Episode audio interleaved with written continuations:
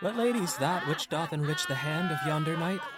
Next Chapter Podcast presents the Play on Podcast series, Romeo and Juliet. She doth teach the torches to burn bright. With original songs and music in a made for the soundstage podcast. From Cupid's quiver, courage I'll Have not saints lips and holy palmers too? Translated into modern English verse by Hansol Jung. I, pilgrim, lips that they must use in prayer. Hear Shakespeare's tragedy about two star-crossed lovers as you've never imagined it before. You kiss by the book. Adapted from the acclaimed Nat Cohen Two River Theater production.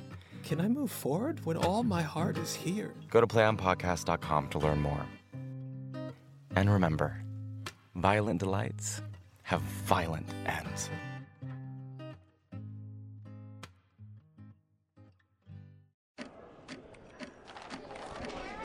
So my name is Erton Sividori, and I'm 10 years old. My favorite book is Stuck in the Stone Age by um, Geoff Rodkey. It's about an evil doctor that works at a place called Cease, and then nobody knows it, but he's actually using janitors as test subjects, and they send them to different dimensions. My name is Jeliana, and I'm I'm seven years old. I like Pinkalicious, and I also like Pete the Cat. Hi, I'm Phoebe. I'm 11 years old. Um, I'm reading Pride and Prejudice by Jane Austen. It's really complicated and really cool. Earthen Redore, Jilliana Jackson, and Phoebe Neufeld are three young Brooklyn Library patrons. We met them at Central Library a few weeks ago, and as you can tell, they were eager to talk about their favorite books. Kids are a big part of the public library. It's hard to imagine what the library would be without children. But it turns out that for a pretty long time, public libraries weren't for kids at all. That's what we're going to talk about today. I'm Felice Bell. And I'm Krista Corbett Kavoris. You're listening to Borrowed.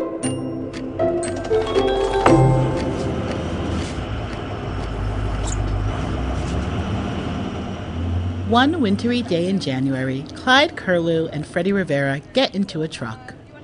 It snowed the night before, so Clyde's breath is coming out in white puffs. Freddie does a five or maybe seven point turn out of a cramped parking lot in the Flatlands neighborhood of Brooklyn. Yeah, we're, we're heading towards uh, down Kings Highway. So, yeah, this is a well traveled route. Well, kind of Rockaway, Rockaway Avenue at some point. And uh, yeah, we'll be there in about 15 minutes, 20 minutes, barring any, um, you know, tragedies or traffic problems, which we have encountered. Almost every day, oh, Clyde and Freddie drive around Brooklyn. Oh. They have a comfortable relationship and have been working oh, together since 2002. If they see us driving by, they, they see the truck and they, and they, and they grab their kid, their parent's arm and they point at the truck. I say that that happens a lot. It's like, mommy, look. You might be thinking this is an ice cream truck, but it's not. This truck is a library. I was waiting for that. I mean, we are a library podcast. For a minute there, it sounded like we were going to do a story on trucking route. Maybe next season. Here's Clyde again. It's um, a large, think of a large van. It's about maybe 10 feet, 12 feet deep, shelves on either side of it, and about I don't know, 2,500, 3,000 uh, paperbacks and a couple of hardcovers. The interior of this library truck, known as the Kids Mobile, is a magical wonderland. There are paper butterflies taped to the ceiling thanks to Clyde's crafting. I cut them up and uh, put them around, uh, different characters, and Pinkalicious, I got Fancy Nancy, um, Captain Underpants. And originally, uh, the Kids Mobile was conceived to service uh, hard to reach locations or places that people were, you know, had unsafe uh, intersections like the one we're approaching right now. You know, things are, you know, they don't want to cross the streets with their classes or whatever. Because it's sometimes hard to bring small children to the library, the library comes to them. After the kids' mobile made its way to Crown Heights, Freddie pulls into a driveway across the street from a daycare center. We've, uh, we've done as much as 200 kids in a day because sometimes we do seven, eight classes. Early childhood, we could we could we, we could squeeze in like 30 kids. These toddlers, three and four years old, are bundled up to their noses against the cold. They file in and find a space to sit in the kids' mobile. Come on in, come on in. Knees together, hands folded, like this. Come on, everybody. Knees together, hands folded, elbows in, elbows in. Hi. Some are pointing at the pictures on the walls and ceilings. Some are just staring at Clyde, who is a pretty big guy with an even bigger personality. He corrals the kids into order, encourages them, makes jokes, and even growls at them to get everyone to listen. Who goes to the library? Just one? Oh, I, well, you're all in the library right now, so I tricked you. You're all in the, you all go to the library. Because you're in the library right now. Okay, what's inside the library? Oh, books. That's right. We have books. in the Even though library. Clyde has been giving pretty much the same spiel every day for the last 16 years, it's as if this is the first group of kids ever to come into the Kids Mobile. He's engaging and funny. He walks them through what a library is. What's this? What, what, what? Mr. Mr. Mr. Mr. What'd you say? Library card. Library, library card. Yes, this guy's got all the answers. Over the course of one year, this little mobile library will serve as many as 14,000 children. That's a lot of kids. It is. And every kid who visits the Kids Mobile can sign up for a library card or check out a book right off the shelves. And, and you do it forever, as long as you have a library card. After Clyde gives his speech about the library, it's the moment the kids have all been waiting for. Ready, you ready for your book? Yeah. We're gonna call, this story is called Bark, George. George's mother said, If you're a regular library patron, chances are you've heard a few story times like this one in your visits to the library. Yeah, and even if you don't have kids, you've probably heard them in the library. Kids are a big part of libraries. Without them, these buildings would be a lot quieter, but also probably a lot less exciting. But libraries haven't always embraced children like we do now. Back in the day, libraries were mostly for adults. Children were thought of as noisy and dirty and not to be trusted near books. Around the turn of the 20th century, that started to change, and Brooklyn was one of the pioneers of children's librarianship. Felice, let's go back in time. Awesome. Where are we going? We're going to 1914. We're going to the corner of a block in the Brownsville neighborhood in Brooklyn. There's a brand new building on this corner. It looks like a castle. There's a line of children from the entrance of the building sneaking all the way down the block, and each kid has got a book in his or her hands. And it might take a few hours until the children at the back of the line reach the front and finally enter the library, but it will be worth it. This scene comes to us from an archival photograph taken outside of the new Brownsville Children's Library. We've put the picture up on our website so you can take a look. That photograph was taken in 1930, and it's really amazing because it shows just how popular this library was in the years after it first opened. Brownsville Children's Library was among the first dedicated library buildings for children in the country. By 1917, circulation at this branch reached 361,000 items in one year from a collection of only 14,000 books. Brownsville was, at the time, made up of mostly newly arrived Jewish immigrants from Russia. The children were avid readers and they were overwhelming the other branches. So the Brownsville Children's Library was built to address the problem of too many kids. Today, that branch is still standing. It's called Stone Avenue, and it's a library for all ages. You can go to the branch and see some of the original stonework and benches near the fireplace. The original Brownsville Children's Library was built thanks to a person who is pretty much unknown today. Clara Whitehill Hunt worked at Brooklyn Public Library from 1903 to 1939 as the Superintendent of Work with Children, which is quite a title. Well, she believed in establishing new traditions with working with children and was very concerned about creating a cohort of children's librarians who had the capability of catering just to children. This is Kimberly Grad. Kimberly Grad, I'm the coordinator of school age services. Kimberly started out as a children's librarian, and she did her thesis on Clara Whitehill Hunt's impact on Brooklyn's library system and her impact on children's librarianship nationally. Hunt created training programs for young women to become children's librarians, which is amazing in a time when not many professions were open to women at all. And Hunt made a point to ensure that the new library branches had spaces specifically designed for kids. So she thought about things like um, you know, making sure that there was plenty of natural and artificial light. She wanted to ha- make sure that the windows were installed above the shelving, which was five feet tall, and this was to prevent children from tossing books out the window. Um, she wanted to make sure that the reference desk was no higher than 36 inches so that children could see over the desk and be seen. Just thinking about that one little detail that the reference desk was lower in the children's section so children could see over it and be seen.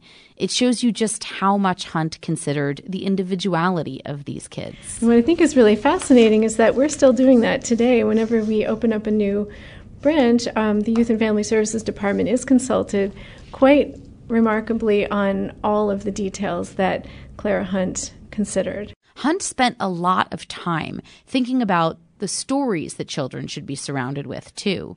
In 1915, she wrote a book called, quote, What Shall We Read to the Children? And this is where she gave advice to parents on what they should select for their children. So she wrote about how important it is to read to babies and how we should be modeling for them. This was, you know, 1915. She was writing about some of the concerns that we are still working on today. She also had some strong words about children's books she didn't think were so great. She wrote in the Brooklyn Daily Eagle that, quote, the child allowed to indulge in the cheap series habit becomes a sort of psychological dope fiend. Yikes. So, no Captain Underpants for Clara Whitehill Hunt, which is a great series, by the way. Fortunately, our book selection at Brooklyn has expanded beyond what Hunt thought was important in the 1930s but she did do a lot of work to elevate the idea of children's literature. Hunt made a point to collect historical children's books to create a kind of archive. At the end of her time at Brooklyn Public Library, she donated about 13,000 children's books from all over the world, some published as early as the 1700s. Her collection is still stored at Central Library in a place called the Treasure Room. The Treasure Room, by the way, isn't open to the public, but if you want to do research there, you can make a special request. And Felice, it's partly thanks to Clara Whitehill Hunt that we have an idea about what to read to kids and where. Kids can walk into pretty much any public library today and have a space to go that is made just for them. It's no small thing.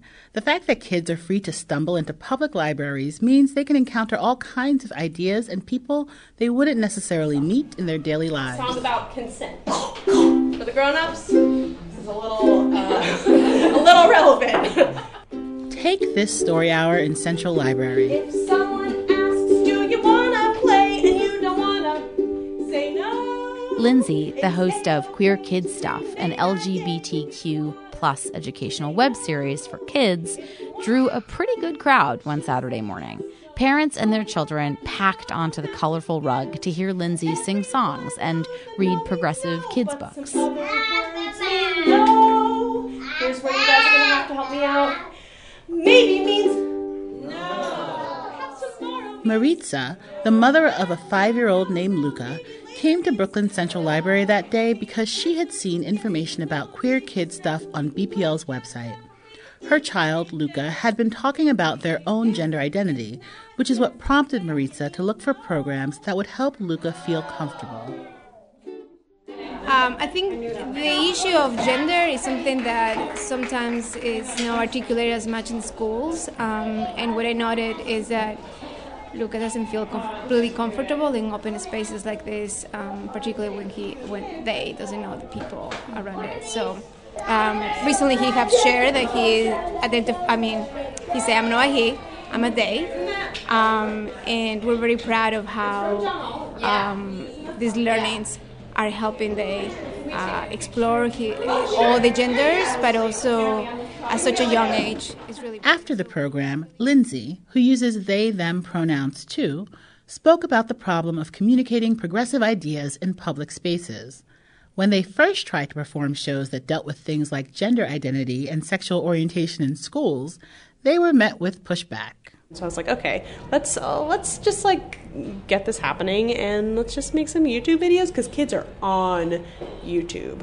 And I kind of discovered that as this was happening. Lindsay's videos are for kids ages 3 to 8 and cover topics like gender identity, activism, issues of consent, things that kids might not be exposed to in the other parts of their lives. Lindsay talked about how great it is to have their series at the library. Uh, the fact that this is like a free event for anyone to come to, and you know, if they'd stumbled on it on your like your web page and they just decided to come one day, like that's great. Like this, it's it's it's very similar to YouTube in that way of like you can just kind of stumble on it and it's there for you, and this is just kind of the live version of that. That's a pretty strong argument for making the library more like YouTube.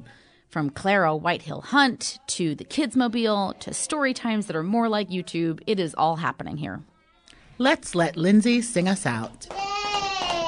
Horses with horns are called unicorns. Some other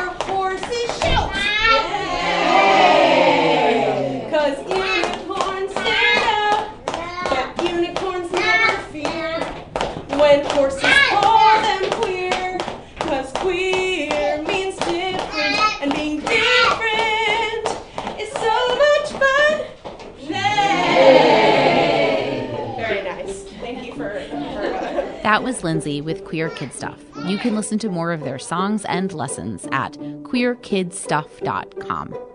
Next, we've got our book match segment. Children's librarian Brian Muldoon will recommend books that are great read alouds for kids. Although I will say, a master class in read alouds is always going to happen at Storytime at your local library. My name is Brian Muldoon, and I am the children's librarian at the Clinton Hill branch of the Brooklyn Public Library. And this is my list of book recommendations. So, my first selection is Bark George by Jules Feiffer. Um, this is a stone cold read aloud classic. It's really great for story times and things like that. It's really funny. It's very simple. I love the illustrations. Um, it's got great repetition, which is really wonderful for real aloud, especially if you're dealing with younger kids. You get a chance when you're reading it aloud to do all the to act out these different animal sounds. Um, especially coming from an animal that's not supposed to. Like kids find that absolutely hilarious, and it kind of prompts them to be like, "No, that's not what a dog says," which is really great. Um, my next one is a new one. It was one of my favorites from last year. It's called "Baby Goes to Market" by Atinuke. She's a Nigerian English storyteller and um, author. So this one is a pretty simple book. It's really good for like babies and toddlers and even younger preschoolers. It's pretty much about a mother and a baby in Nigeria going to market. So the illustrations are super bright and lively, um, very busy. It really kind of shows just how much is going on in one of these places. And uh, it's also a concept book, which is great. So it helps kids with their numbers. So this one is Taeeun Yoo. Um, and she wrote, You Are a Lion and Other Fun Yoga Poses. Um, I often, when I'm doing story time, like to do books that are very uh, interactive if possible. So this one is a very, very thoughtful introduction to yoga and very imaginative. Um, it pretty much just imagines a set of like fairly simple yoga poses as different animals. Um, obviously, something like downward dog. So it'll kind of give them these very gentle instructions, like, you know, you know, crouch down on your knees, open your mouth, stick out your tongue, you're a lion. Every time I've done it with the kids, they always love getting up. This is another one that's uh, one of my favorites from the last couple of years. It's called Leave Me Alone by uh, Vera Brosgol. And this is one that I really love these picture books that kind of like just go off the rails at some point. So this one's pretty much about a grandmother who lives in a small house with, I think, about 20 grandkids. And um, winter's coming, she wants to make them sweaters but she can't because the kids keep playing with the yarn and messing with her. So she screams at them, "Leave me alone!" and then heads off to find a quiet place to uh, try and knit the sweaters. Starts out with her in the forest, then she moves up to a mountain, and the next thing you know, she's walking onto the moon, and then through a wormhole into a whole other dimension where she finally finds the piece she needs to knit all her sweaters. Um, this one's just got so much great humor. The illustrations are really great. It's, it's a little head scratchy for the kids, which I think is good. Borrowed is brought to you by Brooklyn Public Library and is hosted by me, Krista Corbett and Felice Bell. You can find a transcript of this episode at our website, bklynlibrary.org slash podcasts, as well as a link to our book match list. We've also put links to children's programs at the library and articles about Clara Whitehill Hunt. Borrowed is produced and written by Virginia Marshall, with help from Fritzi Bodenheimer, Jennifer Prophet, Merrill Friedman, and Robin Lester Kenton. Our music composer is Billy Libby. We are recording from Central Library's Information Commons recording studio. And guess what? If you have a BPL library card, you can reserve time here too and make your own podcast. And as long as we're recommending books on Borrowed, why not recommend another podcast? The kids that you heard at the beginning of this episode talking about their favorite books were recorded at Central Library during a kids program run by Literary Safari.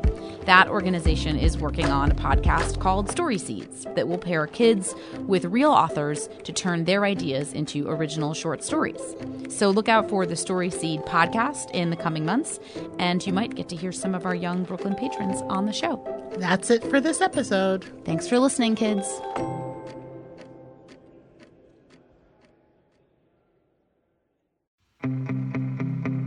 Hey, Borrowed listeners. If you live in New York City and love the public library, we need your help. This past fall, our public libraries sustained deep mid year cuts that forced an end of seven day service and reduction of our materials and programs. We're now facing more budget cuts for the coming fiscal year. Libraries across the city stand to lose $58.3 million in funding. If these cuts are not reversed, we may have to reduce materials and programming yet again, including further reductions to our days of service. As many as half of all New York City libraries would be open only five days a week. The good news is you can help. Send a letter to city leaders telling them that you support the library. It's easy, it only takes 30 seconds, and you can do it now. If you live in Brooklyn, go to bklynlibrary.org slash stand up, all one word, to fill out the form. If you live in any of the other boroughs, you can send a letter on behalf of Queens Public Library or New York Public Library. Learn how at investinlibraries.org. Thank you so much for your support.